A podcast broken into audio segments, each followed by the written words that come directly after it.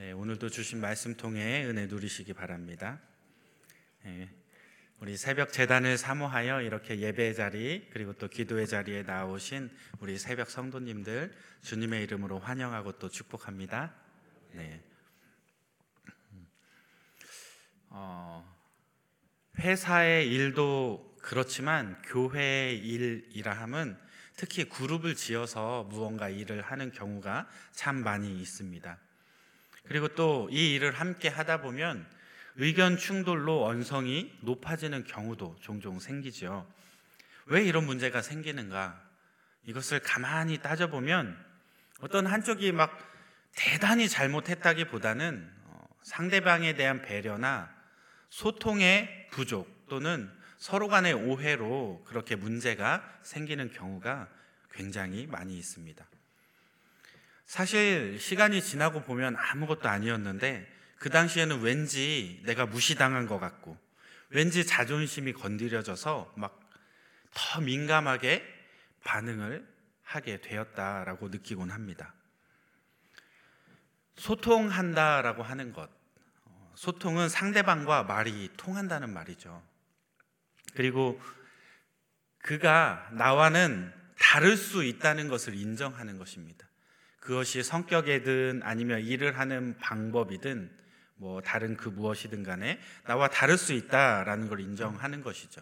그런데 자기 의견만 고집하고 상대방의 의견을 무시해 버린다면 내가 생각하는 대로 될 것 같은데 왜 행하지 않느냐며 이렇게 다그친다면 감정도 상하고 대화도 되지 않고 관계도 점점점 나빠지게 될 것입니다.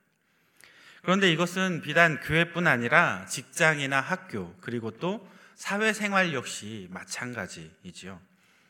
여러분들은 교회에서 그리고 또 직장이나 교회에서 어, 일을 할 때 사람들과 뭔가 함께 협동하여 일할 때 협력할 때 어떠한 자세로 일을 하고 계십니까? 무조건 열심히 일하는 것이 능사는 아닐 것입니다. 자기 딴에는 정말 열심히 한다고 했지만 시간이 지나고 난 뒤에 뒤돌아보면 상처 입은 동료들로 넘쳐날 수도 있기 때문이죠. 제가 어, 열심히 일하는 분들을 폄하하려는 것이 아니라 정말 우리가 그리스도인이라면 그리스도인으로서 언제 어디서나 그리고 어떠한 상황이든 주어진 상황 가운데 우리가 그 상황에서 어떻게 행동해야 그리고 어떻게 일하고 어떻게 사람들과 소통해야 우리 주님이 기뻐하실까? 어, 이것을 늘 고민하며 살아가야 하는 게 우리 그리스도인들의 자세라고 하고 싶기 때문에 그런 말을 하고 싶기 때문에 제가 이렇게 두서없이 말을 꺼냈습니다. 자칫하면 남들이 싫어서 피하는 하지 않는 어려운 그러한 일들, 그러한 봉사를 내가 열심히 해놓고서 한마디로 고생은 고생대로 그렇게 해놓고서 결정적인 순간에 가서 주님께 책망을 받을 수도 있다라는 것을 우리가 늘 염두에 두어야 합니다. 그렇기 때문에 우리에게는 어, 섬김의 지혜가 필요합니다. 봉사할 때도 지혜가 필요하죠. 그리고 상대방에 대한 이해와 관용의 마음이 필요합니다. 특히 우리 그리스도인이라면 더 그러해야겠죠. 이처럼 일할 때 생기는 갈등은 어, 지금 이 시대에 저희 교회에서만 일어나는 일은 아니죠. 예수님 주변에서도 이런 일들은 왕왕 일어나곤 했습니다. 특별히 오늘 본문에 보면 두 자매가 등장해요. 오늘 본문이 굉장히 긴데 그 너무 많은 주제를 다 다룰 수가 없어서 가장 마지막에 제가 요즘 교회에서 사역하면서 또 여러 활동들을 하면서 어, 느껴지는 것들을 함께 나눠보고자 오늘 본문을 택했습니다. 오늘 본문의 두 자매 누구죠? 네, 감사합니다. 마리아와 마르다.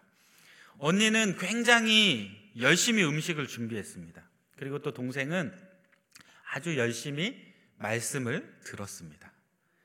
자, 오늘 본문은 말씀을 듣는 것이 더 중요하냐, 봉사가 더 중요하냐, 라는 아주 단순한 이야기를 하려는 것이 아니죠.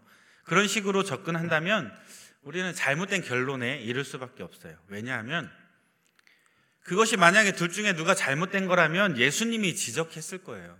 그런데 예수님은 열심히 열성적으로 봉사했던 이 마르다를 비난하지 않았어요. 그리고 마르다에게 설명을 해줬죠.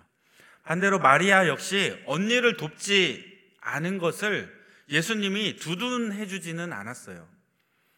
야, 얘가 지금 말씀 듣는 게 중요하니까 네 일을 도울 수 없어라고 마리아에게 그렇게 얘기하지 않았다는 거예요.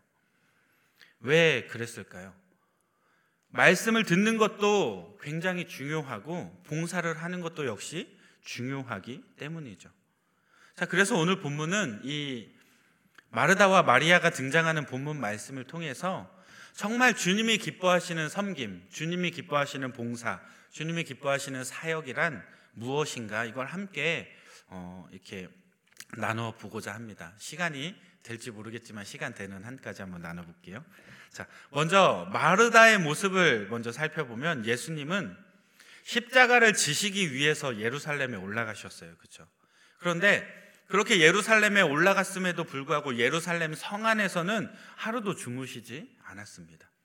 예수님은 낮에 예루살렘 성에 들어가서 열심히 사역을 하시고 다시 성 밖으로 나와서 하룻밤을 묵고 또다시 예루살렘으로 들어가셨죠. 그렇게 예수님께서 자주 들르셨던 장소 중에 하나가 바로 성 밖에 있는 베다니. 다시 말하면 나사로, 마르다, 마리아 남매가 지내는 이 집이었어요. 예수님께서 이 마르다, 마리아, 나사로의 집에 들어가십니다.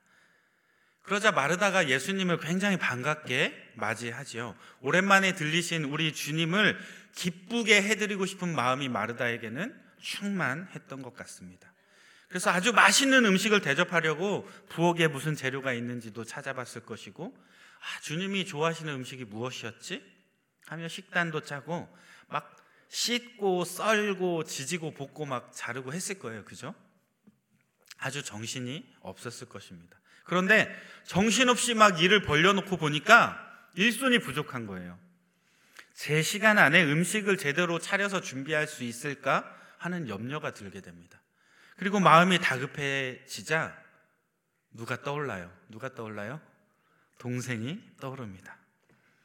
자기는 부엌에서 바쁘게 일하고 있는데 마치 마리아는 언니 도와주는 게 귀찮아서 예수님 앞에 한가로이 앉아서 이렇게 예수님과 대화하고 있는 것처럼 이 마르다는 느껴졌을 것입니다.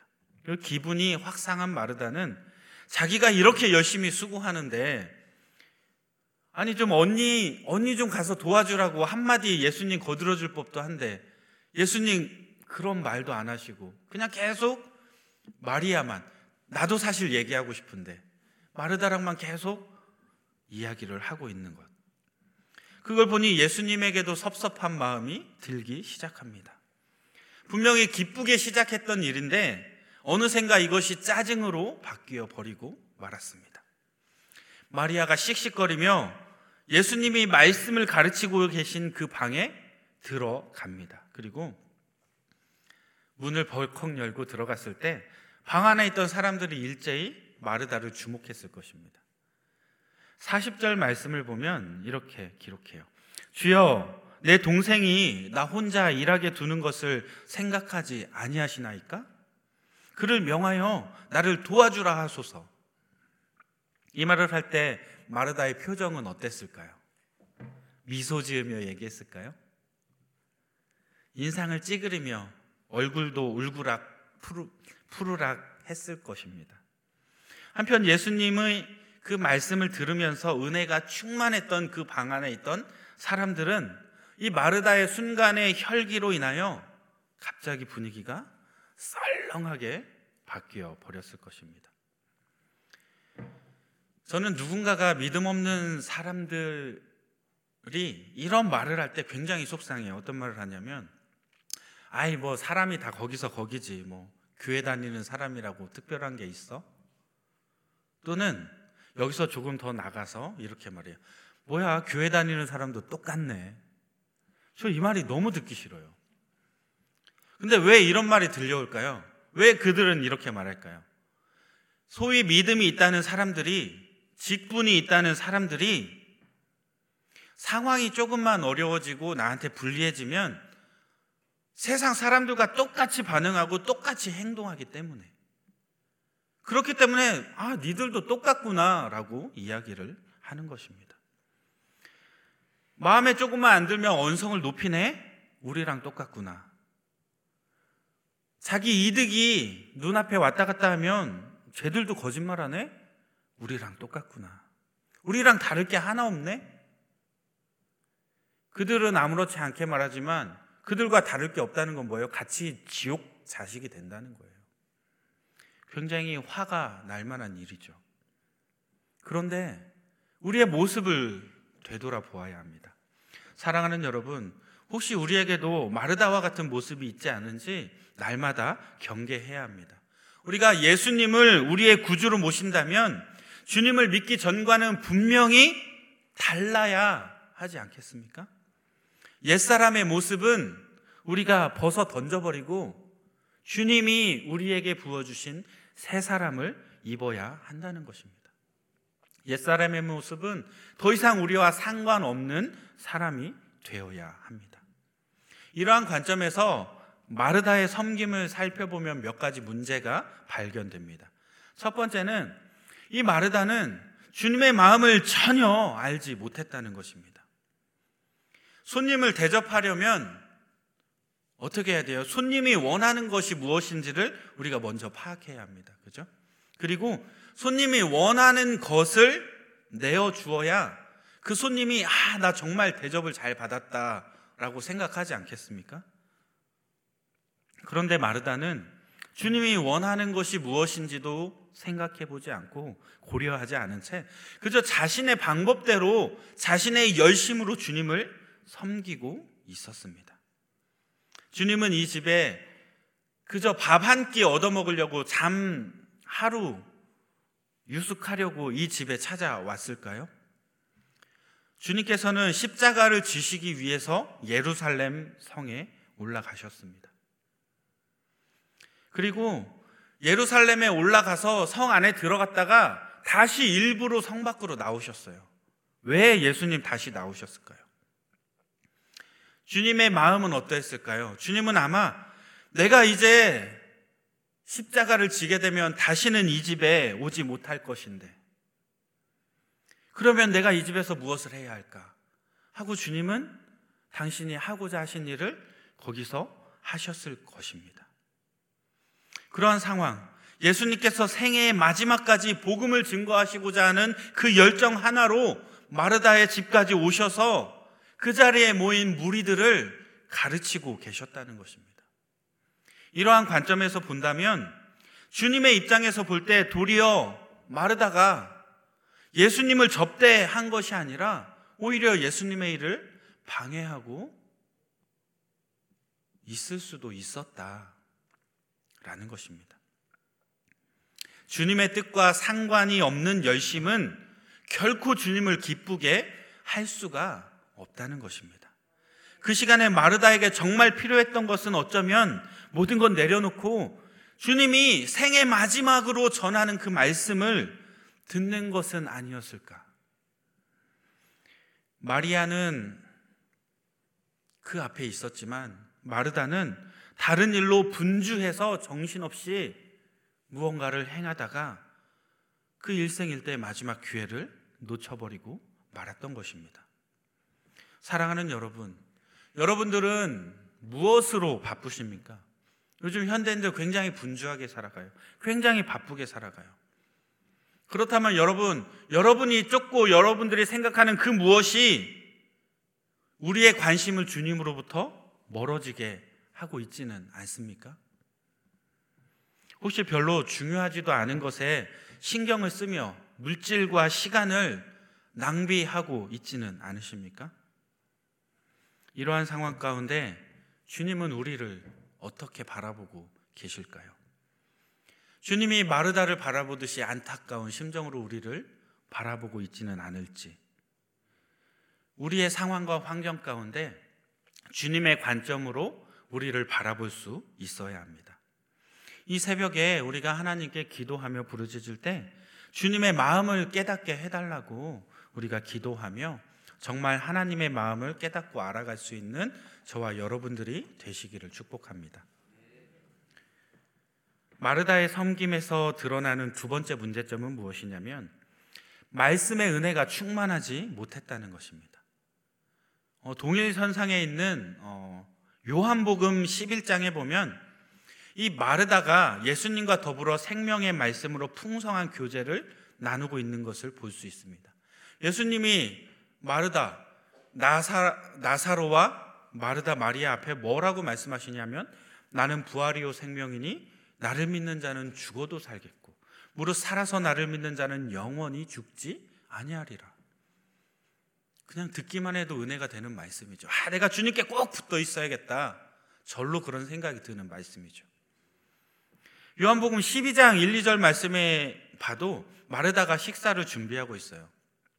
그런데 이때는 죽었던 오빠가 살아남으로 인해서 잔치를 준비하고 있는 것이죠.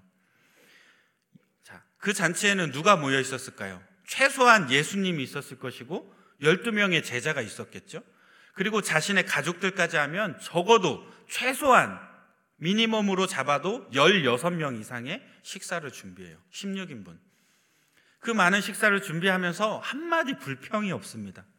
주님의 말씀을 듣고 주님의 사역을 보고 주님의 사랑을 체험하고 나니 마르다가 기쁨이 넘쳐났던 거예요. 그래서 수고로운 섬김과 봉사를 하고 있지만 전혀 수고로 여겨지지 않았던 거예요. 그런데 똑같은 식사를 준비함에도 불구하고 오늘 본문에 보면 전혀 그러지 못해요. 말씀의 은혜가 충만하지 못하다 보니 주님의 말씀을 듣는 것보다 다른 것에 시선이 가 있고 정신이 분산돼 있다 보니 이 마르다의 마음에 기쁨 대신에 섭섭한 마음이 자리를 하게 됩니다. 전문 용어로 섭섭이가 들어갔다 그러죠. 네. 우리의 마음에도 섭섭이가 들어올 때가 많아요.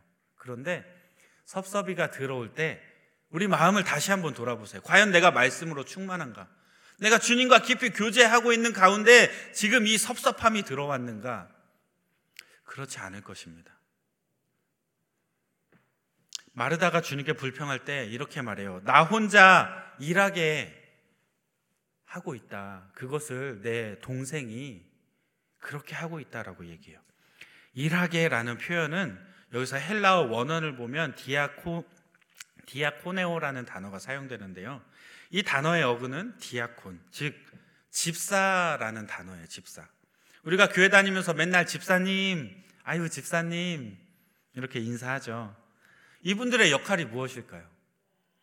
이분들의 원래 역할은 이 목회자를 도와서 봉사와 구제 일을 감당하는 거예요. 목회자들이 말씀과 기도에 조금 더 치중하고 힘쓸 수 있도록 시간을 확보해 주기 위해서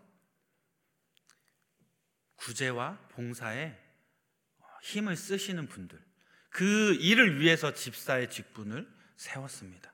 자, 그렇다면 교회 봉사는 집사님들만 하는 것일까요? 그 큰 오해예요. 에베소서 4장 12절 말씀에 보면 목회자의 임무에 대해서 이렇게 이야기해요. 뭐라고 얘기하냐면 성도를 온전케 하여 봉사의 일을 하게 하며 성도를 온전케 해서 봉사하게 한다는 거예요.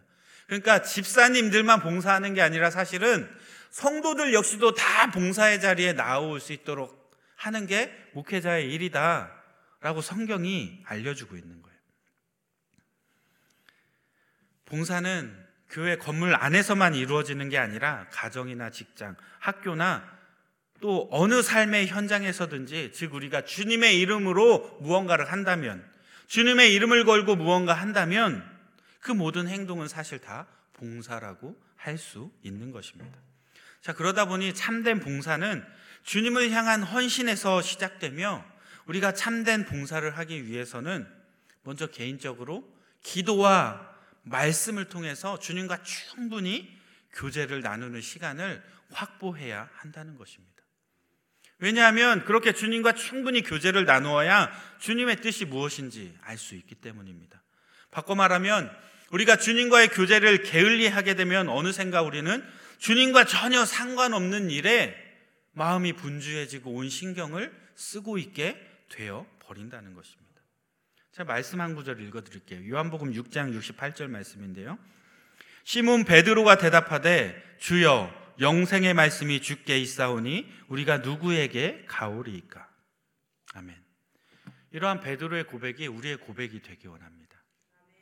사랑하는 여러분, 베드로의 고백처럼 영생의 말씀을 사모하며 우리 안에 언제나 이 말씀으로 충만한 체험을 받아서 우리의 삶의 활기가 넘치고 기쁨이 충만해져서 늘 주님의 이름으로 무언가를 행하는 저와 여러분들이 다 되시기를 축복합니다. 자, 마지막으로 마르다의 섬김에서 드러나는 세 번째 모습은 마르다가 자기 마음대로 자기 뜻대로 하려고 했다는 거예요.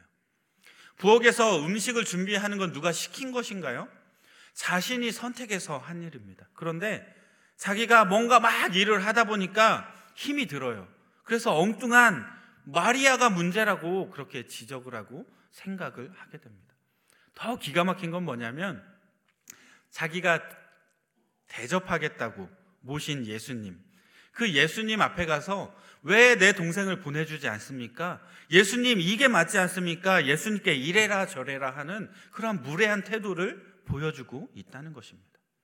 적반하장이죠.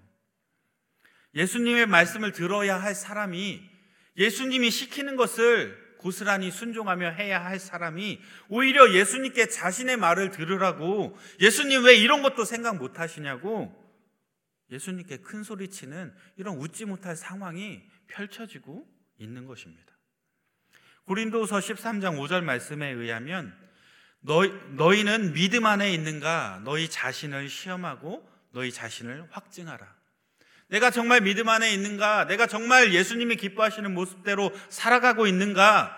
우리 자신을 끊임없이 시험하며 우리 자신을 확증하라. 라고 성경은 권면합니다. 자신의 부족함을 돌아보고 그것을 고치려고 노력할 때 우리가 다른 사람의 허물을 덮어줄 뿐 아니라 결국 주님께 우리의 믿음을 인정받게 된다는 것입니다. 자신의 방식만이 옳다고 고집하는 것이 아니라 다양한 성김의 형태를 존중해 주는 것. 그것이 바로 이웃을 사랑하는 이웃 사랑의 길이라는 것입니다. 사랑하는 여러분, 우리가 먼저 자신을 돌아보며 우리의 믿음을 점검해야 합니다. 그리고 우리에게 주어진 책임을 감당하며 서로를 위로하고 격려할 때 우리가 속한 공동체가 더욱더 건강해질 것이며 어느새 우리가 그 안에서 하나님이 허락해 주신 천국을 누리고 경험할 수 있게 될 것입니다. 원래는 제가 마리아의 모습도 이제 살펴보면서 비교하면서 어, 나누려고 했는데 시간이 네, 허락치 않아서 자, 시간이 부족한 관계로 말씀을 마무리할게요. 하나님의 사랑이 이웃 사랑으로 자연스럽게 표현되어져야 합니다. 그런데 때로 그것이 지나치면 아니함만 못하게 된다는 것입니다. 마르다는 섬기면서도 덕을 세우지 못했어요. 마르다의 행동이 손님을 정성껏 대접하, 대접해야 한다는 그 당시 어떠한 사회적인 의무였다면 이 반대로 마리아가 했던 행동은 말씀을 듣고 행하라고 하는 그 예수님의 그 말씀에 순종하는 모습이었습니다. 마르다의 봉사가 중요했던 만큼 말씀을 듣고자 하는 마리아의 태도 역시도 굉장히 중요합니다. 그런데 공동체 안에서 우리가 다른 사람의 일에 지나치게 참견하거나 내가 생각했던 대로 자기의 뜻대로 다른 사람을 주관하려고 하는 행동은 공동체가 하나 될 수 있는 이 화합의 길을 깨뜨리기 마련입니다. 자신이 다른 사람을 배려하지 않는 것, 그것은 생각하지도 않고 염두에 두지도 않는 채 내가 이렇게 말하는데 내 의견이 받아들여지지 않는다며 목소리를 높여서는 우리가 안 된다는 것이죠. 사랑하는 성도 여러분, 주님이 우리의 섬김을 보고 계실 때 한 가지 부족한 것이 있다라고 지적 하지는 않을지 우리가 각자의 상황 가운데 각자의 자리에서 점검해 보아야 합니다.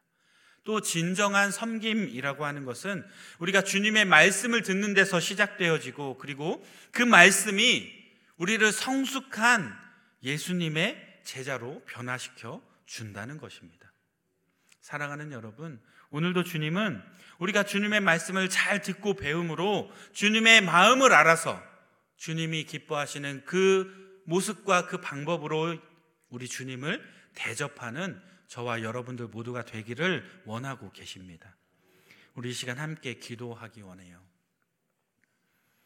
우리가 섬김의 삶을 살아가는 가운데 신앙의 우선순위를 정하고 정말 내 생각과 내 열정으로 행하는 것이 아니라 주님의 말씀에 근거하여 우리가 그 말씀을 의지하는 헌신이 섬김이 우리에게 있게 해달라고 그래서 하나님의 사랑을 우리의 이웃들에게 전하게 해달라고 함께 기도하도록 하겠습니다. 다 같이 기도합니다. 사랑해 주님 감사합니다. 오늘도 우리의 삶 가운데 찾아와 주셔서 주님 귀한 섬김의 모습에 대하여 참된 섬김의 모습에 대하여 나누게 하시니 감사를 드립니다. 우리가 섬김의 삶을 살아갈 때 신앙의 우선순위를 먼저 정하게 하여 주옵소서. 하나님이 기뻐하시는 것이 무엇인지를 먼저 생각해내게 하여 주시고 나의 생각과 열정이 넘쳐난다면 주님의 말씀에 의지하여 나의 생각을 꺾고 주님이 기뻐하시는 그 일을 행하게 하여 주옵소서 말씀에 순종하는 삶을 살아가기 원합니다. 순종함으로 하나님의 마음을 기쁘게 해드리기 원합니다. 하나님 우리의 삶을 통하여 우리 공동체가 회복되어지게 하여 주시고 우리의 봉사와 헌신을 통하여 하나님의 나라가 속히 이 땅에 임하게 하여 주옵소서 이웃을 사랑하는 사랑하기를 원하시는 하나님의 그 마음, 아버지의 뜻을 우리가 헤아려 알기 원합니다. 이 땅 가운데 이웃들에게 주님의 사랑을 피 묻은 보혈의 사랑을 전할 수 있는 저희들 되게 하여 주옵소서. 복음 전파가 끊어지지 않는 정말 샘솟는 강같이 하나님 기뻐하시는 모습들이 정말 이 땅 가운데 흘러 차고 넘쳐날 수 있는 그 일에 쓰임 받을 수 있는 저희들 되게 하여 주옵소서. 사랑해 주님 감사합니다. 오늘은 마르다와 마리아를 통하여 우리가 취해야 할 정말 참된 섬김의 모습에 대하여 함께 나누어 보았습니다. 사랑하는 주님의 백성들, 우리 제자 광성교회 성도님들, 섬김의 삶을 살아가는 그 모든 순간 신앙의 우선순위를 먼저 정하게 하여 주옵소서. 나의 생각과 열정으로 섬기는 것이 아니라 주님의 말씀을 듣고 주님께서 행하라 하신 그 말씀에 의지하여 섬기고 그 말씀에 의지하여 선포하고 그 말씀에 의지하여 승리하며 나아갈 수 있는 저희들 되게 하여 주옵소서. 하나님의 사랑을 이웃들에게 고스란히 흘러보내는 섬김의 삶을 살아가게 하여 주옵소서. 이 땅 살아가는 가운데 늘 주님과 동행하되 천국을 누리고 경험할 수 있는 저희들이 되게 하여 주옵소서. 언제나 함께 하여 주실 줄 믿사오며 우리 주님 예수 그리스도 이름으로 기도드립니다. 아멘. 주여 주여 주여. 할렐루야 사랑해 주님. 오늘도 우리의 삶을 주장하여